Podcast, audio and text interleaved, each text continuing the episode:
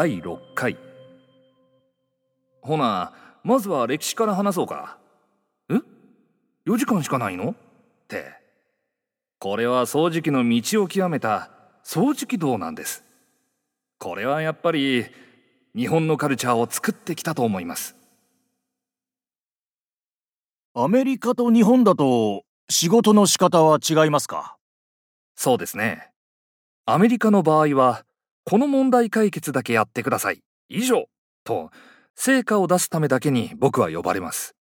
へえそういうもんですか。問題解決さえしてくれるなら2億円でも払うしコーポレートジェットも飛ばすぞ。と。でも日本の場合は問題解決と社員の教育もしてください。と言われることが多いです。僕が問題解決をする様子をそばで見てノウハウを学んで成長したいのが日本人。対してアメリカ人はそんなこと求めてきません。問題解決は君に任せる。ノウハウなんか知らんがな。です。アメリカだと浜口さんは助っ人なんですね。そうですね。日本人は小さな仕事でも単純作業にはせず常に何かを体得したいと思って仕事をするんでしょうねなのでその分野を体得した専門家とチームを作って仕事ができるので僕は日本の方がやりやすいです。でもアメリカの場合は過去に成功した事例の理由をわかる人やその件に関して僕より詳しい人がほとんどいません。そうすると日本のように理想的なチームを作れないんです。なのでプロジェクトの成功確率は日本の方がぐーんと高いです。へえそう思うと日本人は生真面目というか武士っぽいというか。日本は茶道とか剣道とか古来からある習い事には道がつくものが多いですよね。道を極めることが良しとされていて仕事も趣味も何でも道にしてしまうのが日本人の特徴だと思います何でしょう？例えば野球なら一流選手を強いチームから引き抜いてくる方が効率がいいんです。でも長い目で見ると育つプロセスこそ面白いですよね。少年漫画を読んでいるような。その通りですね。茶道はお茶を入れるだけですし剣道はチャンバラしているだけなんですよ。極めるほどのものか？と他の国の人は思っているはずです。でも日本人特有の考え方で長く関わることでお茶を入れるだけではない何かを学べるという道のカルチャーがありますね。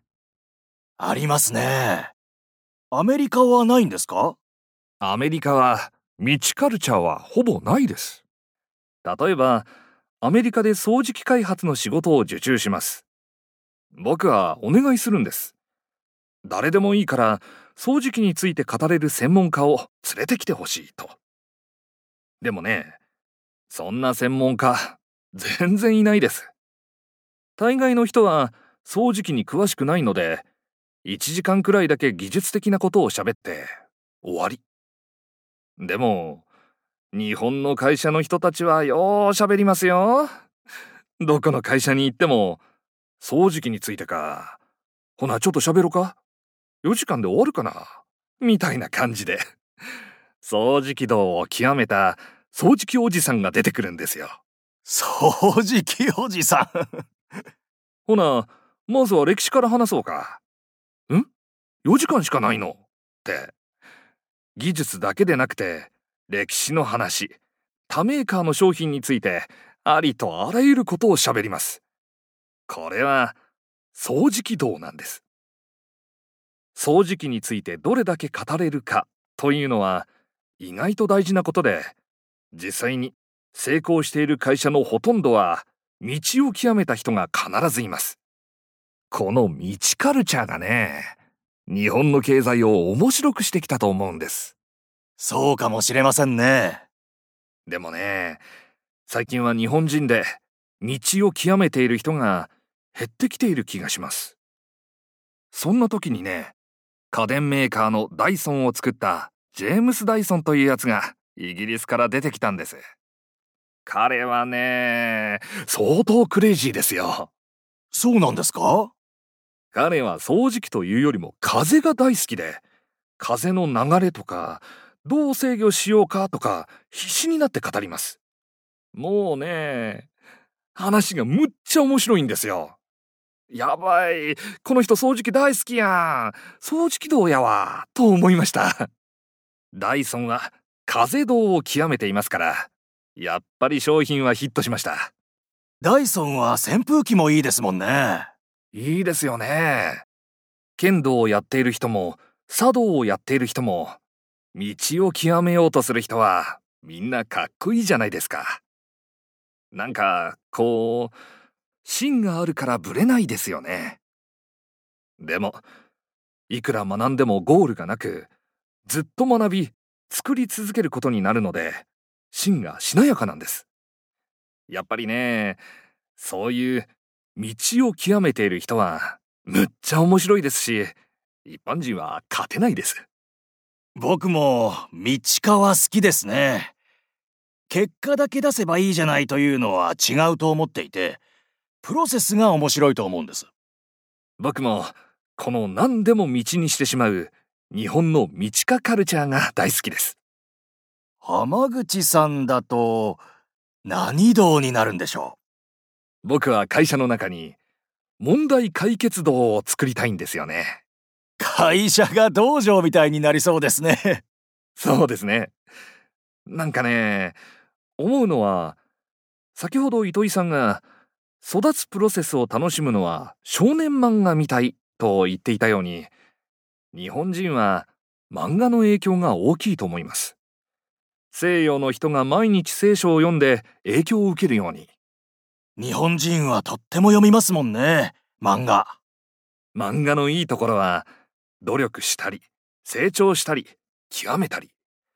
基本的には、道を語っているケースがすごく多い。なので、漫画をめちゃくちゃ読む日本人は、道精神が刷り込まれているんです。だからもっと、日本人には道化してほしいですね。そうか。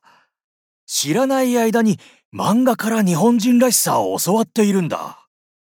浜口さんは漫画読んでいましたか？いや、僕の場合は漫画も読まないし、遊んだ記憶もほとんどないし、昔から問題解決が好きだったんですね。難しい問題があればあるほど楽しいんです。全然勉強できなかったんですけど、この問題は解けませんよと言われると、火がついて絶対解きます。だから、難しい問題の方が得意です。僕は極めて普通なことだと思っているけれど、周りからは全然そう思われていない。そうでしょうね。